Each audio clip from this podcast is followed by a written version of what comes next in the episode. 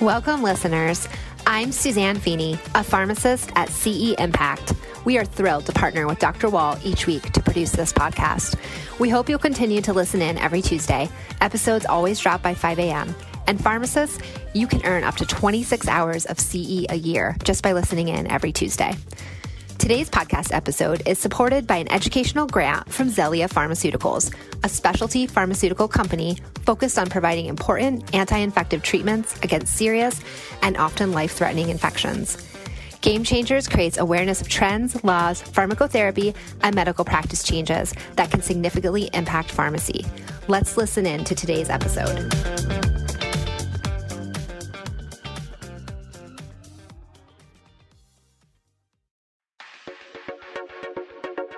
Hello and welcome again to another episode of Game Changers Clinical Conversations. I am your host, Jeff Wall, uh, professor of pharmacy practice at Drake University.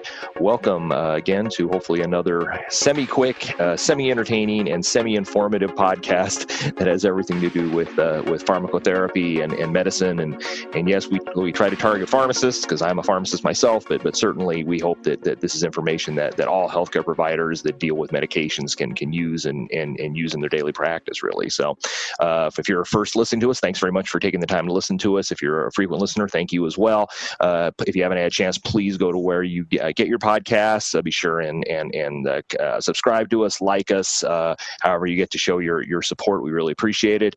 Um, the big way you can show support. Remember that this is the, these shows are produced by CE Impact. Please head over to CE Impact and, and take a look at some of their great CE packages, including ours, where you can actually get CE for just listening to me blab and and and and answering a question. But uh, even if you don't like listening to me blab and, answering a question, uh, you know, there's many other great CE packages. They're timely, they're accurate, they're and, and very uh, very affordable as well. So uh, please head on over. It helps us keep the lights on as well here, and, and helps us keep doing this. So today we are going to talk about uh, Clostridium difficile. Oh, I'm sorry, Clostridioides. See, see, you get to be an old man, and uh, it, it, was, you know, I knew him when he was Clostridium. Now he's now he's Clostridioides. I, I you know, I, sometimes sometimes I think the taxonomists just literally like sit around a, a, a table and go, you know, I think we're just going to screw with with with clinicians and and change the name. So you know, it isn't it isn't isn't uh, PCP anymore. It's PJP. You know, it is it isn't Clostridium anymore. It's Clostridioides. So however you want to say it, I'm just going to call it C. diff because that's that, that helps cover me either way. In uh, March of 2020, the Infectious Disease Society of America came up with a quality improvement measure that was largely based on their 2017 guideline for the diagnosis and treatment of C. diff, um, but also had some updated information, and that to me that that made it a, a, a good time to kind of talk about uh, Clostridium difficile as kind of the other epidemic. I mean, we don't want to forget about the uh, other epidemics that have been plaguing us uh, despite the pandemic that has dominated our lives, and, and C. diff is, certainly uh, one of those things. We all know it's a major health problem. Uh, it's it's a pretty big cause of mortality. Um, in 2015, um, there was a, a, paper that suggested that 35,000 people in the United States died from Clostridium difficile difficile. And you know, I, I think that's one of the things, especially if you're an older clinician myself, like myself. You remember when C. diff, you know, when I came out of school, C. diff was yeah, it was it was annoyance. Maybe the occasional super immunocompromised patient got super sick from it, but on the whole, most people did fine with it. You know, yeah, yeah, you always read the horror stories of toxic megacolon and people's colons exploding like balloons and stuff like that, but you hardly ever saw it. And most people got a little diarrhea. We stopped the antibiotic, put them on some flagyl, they were good to go. And as we all know, that is completely changed in the last 30 years to where, where Clostridium difficile is now a major pathogen, uh, a major nosocomial pathogen, also a major community pathogen. That's the other big thing that's changed is, is that is that uh, people in the community can get it without even having exposure to antibiotics, though of course that is the number one risk factor for developing C. diff. Um, you know, so so it, it, it's it's a, it's a it's a disease that has has always bothered people. I think when they got antibiotics, but we went from nuisance to killer in, in, in the space of about 25 years. That, of course, is, is because of, uh, of uh, new uh, strains of the organism producing uh, these, these hyperpotent toxins that basically just chew the, the, the, the GI tract up, particularly the, the large intestine. So, uh, as I said in 2020, I think to help with, with adherence and helping as, as kind of a benchmark for people to, to treat and, and diagnose C. diff, uh, the, the Infectious Disease Society of America came up with, with this kind of clinical uh, or this quality uh, uh, package that you can actually go to their website and download for free, and it tells you all about you know some of the kind of the checklist things that you should be looking at when it comes to C. diff diagnosis and treatment. Um, at my hospital, I think we've tried to implement most of the stuff without even having to have the quality measure on us. I think I think my infectious disease group and myself and the clinical pharmacist, you know, really did try to to, to implement this stuff as quickly as we possibly could. Um, it is worth noting that in the C. diff uh, guidelines from 2017, there are some important uh, omissions, not because I think they purposely um, uh, didn't talk about things, they just felt like there literally wasn't enough literature to really discuss one way or another. So we'll try and touch on a little bit of that because I think those are questions I get asked quite frequently. Uh, certainly, when it comes to diagnosis, that has changed. Um, you know, in in the old days, we used to check, uh, you know, uh, fecal leukocytes. Uh, those older clinicians may be hearing my voice may go, "Yeah, I remember that." You know, we used to check stool for white blood cells. We used to check, and then and then of course we had to actually do a, a a toxin assay that took forever and often was days before we got back and stuff like that. Of course, in the world of, of, of PCR technology, that has vastly changed, and now we can we can get uh, a, a PCR for toxigenic C. diff and stool actually very quickly. And, and not only is it a separate test, but it's also part of a of the film stool array that I suspect most large hospitals have. And and it's uh, very sensitive and specific. In fact, it might even be a little bit oversensitive because it does a very good job of, of identifying if patients are colonized with the C. diff bug that could produce toxin, but it doesn't necessarily mean that that C. diff organism is in fact producing toxin. And so uh, to help increase both sensitivity and specificity, uh, the, the quality measure as well as the guidelines recommend that, that most people should, should, should use a two-step test. So a single, uh, single step test is kind of lacking in sensitivity and specificity. And so uh, uh, nowadays, what uh, most U.S. laboratories will use uh, the highly sensitive nucleic acid, acid amplification tests, and then that will tell you, yes, in fact, this patient has has the organism that could produce the toxin. And then the second step test in many hospitals and is is then the enzyme immunoassay testing to actually look for the toxin. Now, you know, again, you know, no test is perfect, and and and just because somebody has a a you know a, a negative test of, of one side or another if you know you do have to look at the patient you have to you have to you have to kind of correlate what's going on with the patient with what's going on with the testing but the purpose of the two-step testing really is to is to decrease the overuse of, of, of these antibiotics to treat C. diff. Uh, so far, we haven't seen a lot of, of resistance um, to, for example, oral vancomycin. Oral vancomycin has really been one of the drugs of choice for for Clostridium difficile uh, for you know, again, 40 plus years, and we haven't seen a, a big rise of resistance, but still, it makes sense to, to avoid patients having the expense, et cetera, et cetera, of, of taking these medications. Uh, when we really start talking about expense, we start talking about some of these new medications that are, that are coming along here. So, uh, the the quality guidelines basically say that that the first step then is is is the laboratory should should only test non-form stool because form stool is much less likely uh, to be uh, uh, to, to, to be C. diff and so uh, the one of the one of the quality package measures basically says, you know, that there should be a plan in place that that the laboratory really only accepts for testing this two-step testing for C. diff that the, the, the that there's that there's unformed stool. So that that's that's one of the one of the big things.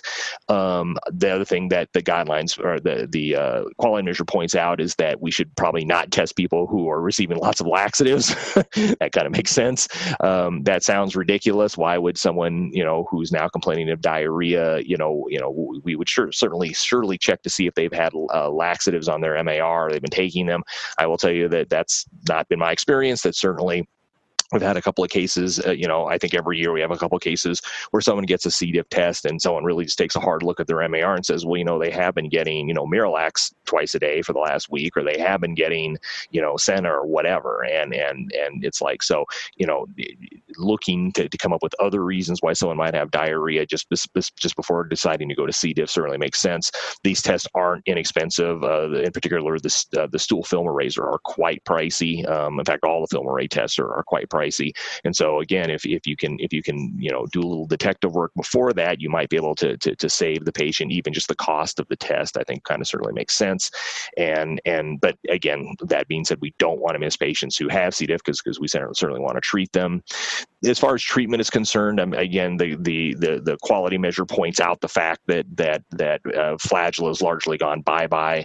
Um, it isn't that Flagyl doesn't have some efficacy against uh, a C. diff, as we all know it does. It's that you know several studies really throughout the the, the early 2000s and, and and early 2010 suggested that that vancomycin was was was more effective in in first overall treatment, but much more importantly in decreasing the risk for recurrence. And in the end, that's what's become, I think, one of the big issues with with C. diff is recurrence. It's you know, it's not so much that they will not, you know, that they will succumb or die to this first infection. It's just that the number one risk factor for having multiple bouts of C. diff is your first bout of C. diff. And so if you have uh, a C. diff associated uh, uh, disease, you're much more likely to have a recurrence rate. And that recurrence rate kind of varies depending on the study you read, but uh, they say at least 20% of people who have an initial episode of, of, of C. diff infection will have a recurrence. And then if you have a first recurrence, that the chances of you going on having a second recurrence, it raises above to 50%. And if you have a second recurrence, then the number just goes up and up and up. So it seems that in, in a population of patients that, that if we don't initially capture them and, and really and really uh, uh do a good job of treating them, they're at high risk for, for multiple recurrences. And that can lead to, again, you know, multiple hospitalizations. It can lead to death, uh, you know, and, and, and I, I have seen people die die of, of, of C. diff, overwhelming C. diff infection, and they aren't all, you know, profoundly immunosuppressed patients. Many of them, you know, didn't have a whole lot of other risk factors or problems. So, um, you know, so again, it isn't that Flagyl isn't a good drug. It's just that it's probably inferior to, to vancomycin in uh, in in uh, causing recurrence in particular. So the initial episode, uh, uh according to the quality measure, of course, is vancomycin 125 four times a day for 10 days. Um, they do push up uh, the the the the uh, use of, of fidaxomicin in the in the quality measure and in the guidelines too. I have not had a ton of experience with fidaxomicin just because up in you know it's it's always been a horrendously expensive medication that many insurance companies just wouldn't pay for. So uh, it was always a nice idea, but it, but it just it, you know it, many insurance companies wouldn't pay for it, and many patients were not about to pay what was at the time anywhere from fifteen hundred to twenty two hundred dollars out of pocket for a ten day course of antibiotics. Now the price has gone down some, and certainly the the company that makes fidaxomicin I think has done a better job of trying to make it available to to the average person uh, with various and sundry coupons and and and discount cards and and copay cards and things like that. But it's still you know vastly more expensive than than vancomycin, whose price really kind of plummeted once the the uh, the oral liquid form was was commercially available. It's again not a cheap antibiotic. It's nothing like you know penicillin or amoxicillin from a cost perspective, but it's again it's much more affordable today than it was even two or three years ago. So, so uh, you know, I would still say that Vanco is probably going to be your, your your way to go. Remember that it is only oral Vanco. Oral Vanco does not get out of the GI tract, and intravenous Vanco does not get into the GI tract. So, so giving IV Vanco for a C. diff uh, infection makes uh, very little, if if no sense, as, as you might imagine. Um, uh, one of the things that the guidelines uh, didn't do was was stratify, uh, you know, uh, patients by by different things along the lines of, of of how severe it is, except that they divided the guidelines into, you know, basically mild to moderate versus versus you know fulminant, basically, you know, critically ill patients who are hypotensive in the ICU, things like that. Those patients, uh, critically ill patients, uh, re- do receive again uh, vancomycin, but it's at a higher dose, 500 milligrams four times a day. Plus, uh, you also receive intravenous metronidazole at 500 milligrams Q8. Um, I've I'll be honest that, that that that's been the recommendation of IDSA for many years. I've never seen any data that suggests there's any synergistic effect between Flagyl and and Vanco, um, and and uh, so I've, I've I've I've always certainly gone along with the, with the, with that recommendation, but I've, I've I've I've really been ever been at pains to figure out to find any studies that actually supported that recommendation. But it is what we do, so and it is what the guidelines recommend, so it, it is what we do. Um, the other piece I would say for those who working in a hospital hospital is, you know, if you're at the point where somebody's in the ICU and with overwhelming C. diff, don't dawdle in getting surgery involved. Um, I, have I've been guilty of this myself. Um, I think over the years where we, you know, we've said, well, we'll just treat them and they'll get better and they'll get better and they'll get better and then they don't get better. and really, the only thing that was really going to save their life in, in, some of those patients uh, was was uh, you know uh, basically a colectomy. And rather than waiting until they're on death's door to make the decision about about getting a colectomy. You know, I think this is like necrotizing fasciitis where you just want to get surgery involved early. Have them take a look at the patient, have them on board to, to, to make a decision about, you know, hey, you know, if the patient doesn't turn around in the next couple days, that this is probably the best time uh, to try and take their colon out because that will cure the infection because you're you're getting source control.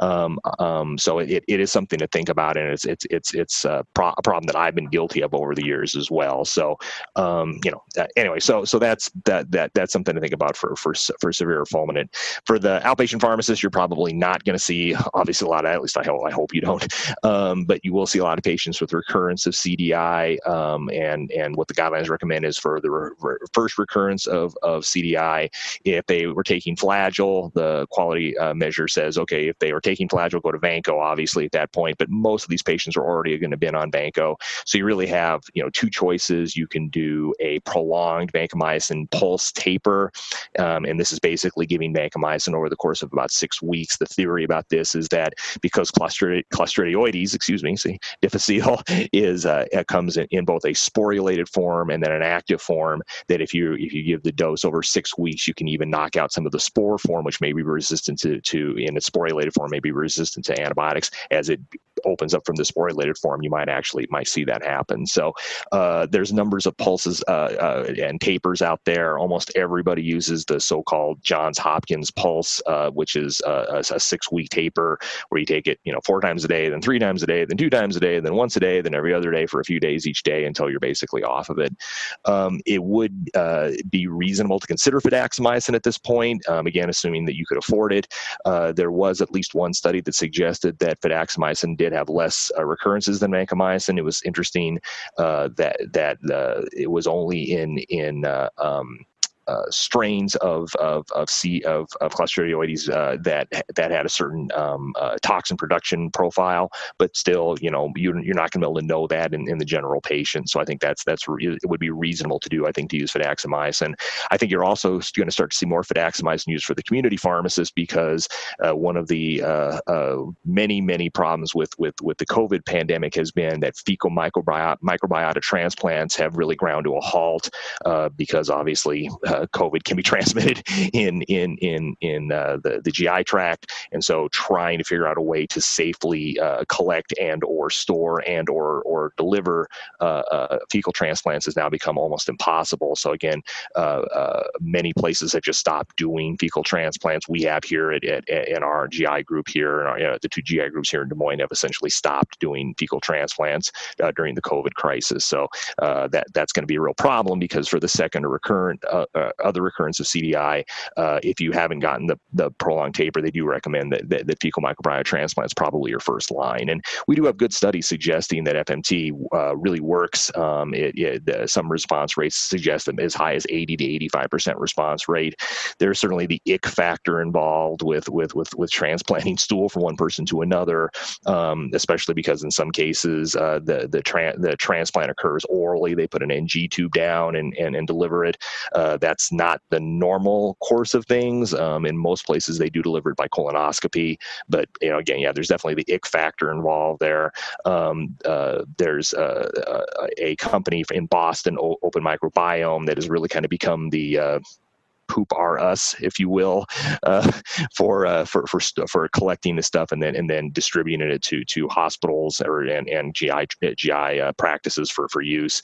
Um, uh, they have again ran into some, some real problems during during this, and so because FMT rates have, have really dropped, I think you are going to see more people on on fidaxomicin. I think you're going to see more people on prolonged courses of vancomycin. Uh, there was even one study that the guidelines talk about, which is uh, vancomycin with a rifaximin chaser so again, another unbelievably expensive antibiotic treatment regimen. That that is something that that uh, that you might see as well if you're the community pharmacist. So, um, a couple things that the guidelines don't mention, and, and even the updated uh, uh, quality measures don't mention, are things that I think pharmacists get asked all the time about. Like the first is probiotics. Do probiotics either prevent or treat C. diff? And I, you know, I think the guidelines kind of you know punted on it because there really isn't a lot of data that's really hard and, and fast data to, to, to really hang your hat on. If my reading of the data suggests that that that uh, probiotics may help prevent C. diff. You know, if you had someone who you thought was at high risk, uh, you could put them on probiotics as long as they're not uh, very immunocompromised, and that might prevent them from getting C. diff. But it seems to have little effect in treating C. diff. So um, I probably would not use um, um, uh, uh, probiotics to treat C. diff. Um, what about a patient who's had a, had recent C. diff who now needs antibiotic for for another reason? And I see this all the time, where someone had uh, C. diff a month ago and now they have a urinary tract infection.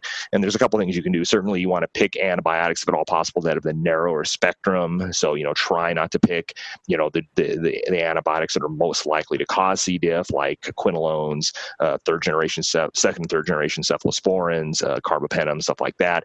You know, maybe try to narrow your therapy as much as possible. Uh, some have argued that that that uh, if it's possible to use tetracycline based antibiotics, which it may or may not be depending on the infection, they have a very very low risk of causing C. diff. So that might be something to consider. Again, it just kind of depends on the infection you're talking about. Uh, there's been a couple of studies that have suggested that perhaps low dose vancomycin during the course of this other antibiotic, so 125, you know, uh, uh, twice or three times a day might be beneficial. And, and we certainly do that here at my hospital. Again, it's not based on really great data, but um, again, just trying to protect these people from getting a recurrence. And then uh, the other thing I think the hospital pharmacists in particular, uh, though the community pharmacists I think can certainly keep an eye out for, is if someone's being treated for C. diff, uh, do note if they're on a proton pump inhibitor. Uh, we know that proton pump inhibitors uh, uh, seem to increase the risk for recurrence. And so if the patient doesn't absolutely need to be on the the proton pump inhibitor, they didn't have a GI bleed two weeks ago, let's say they're just taking it for, for GERD or something like that, you know, it would probably be reasonable to step down at least temporarily while you're being treated for C. diff down from the proton pump inhibitor to perhaps an H2 blocker if they can tolerate that just for 10 to 10 days. It's, you know, hopefully they can hang on for 10 days and then after that go back up. Uh, one study that was published in AJHP a few years ago did suggest that that would, that did uh, seem to decrease the risk for, for recurrence again in just a retrospective study sort of thing. So, so that's kind of the the the, latest update on C. diff, and again, you know, it, it, it's it's it's something you're going to see, you know, outpatient, inpatient. Um, it, it, we shouldn't forget about this epidemic as, as COVID has, has gone over us, and I think uh, COVID has made some changes in what was pretty much the standard of care, which was again the the, the big drop in in in, in uh, fecal transplant rates. So that I think you're going to see uh, is going to force the hand of, of a lot of physicians in, in prescribing, particularly fidaxomicin, where they probably wouldn't have done that before. So Anyway, so that kind of uh, wraps up talking about C. diff. We'll be back in a second to totally wrap things up. But first, a word from our producer, CE Impact. Game Changers discusses clinical guidelines and pharmacotherapy trends that significantly impact practice. Game Changers is produced and accredited by CE Impact and hosted by Dr. Jeff Wall. New episodes are released each week and available for pharmacy continuing education credit to CE Impact subscribers. CE Impact subscription service brings you the CE you need on the topics that matter the most. Check out the link to sign up in the show notes. Use code PODCAST for a Pharmacy Podcast Network discount. So, so, so, not the prettiest topic, but but something we see all the time um, is Clostridioides, and and so uh, uh, you know be aware of it. Another good reason to pr- practice antimicrobial stewardship: don't blast patients with antibiotics when you don't need to, but when you do get it, um, you know the the uh, IDSA uh, quality measures I think are a great place to go to have kind of a one-stop shop for how you you know want to use the best evidence to diagnose and treat the disease and you know again most people do great with it but it's those poor patients who get four five six seven recurrences that you always feel really bad for. So that's it for this week. Um, next week uh, we'll see what we'll see we're going to try probably continue our uh, our uh, uh id course and see if, see how, how long we can talk about infectious disease topics without necessarily talking about covid directly. Uh, again thank you for listening. If you get a chance again head over to where you get your podcast give us a like uh, get you know spread the word tell all your friends and again head to ce impact sign up for their great uh, programs and uh, uh definitely get your CE for even this program here. This is Jeff Wall. I'll catch you next week. But remember, until then, time flies. I don't know where it's going, but the most important day is today. Take care.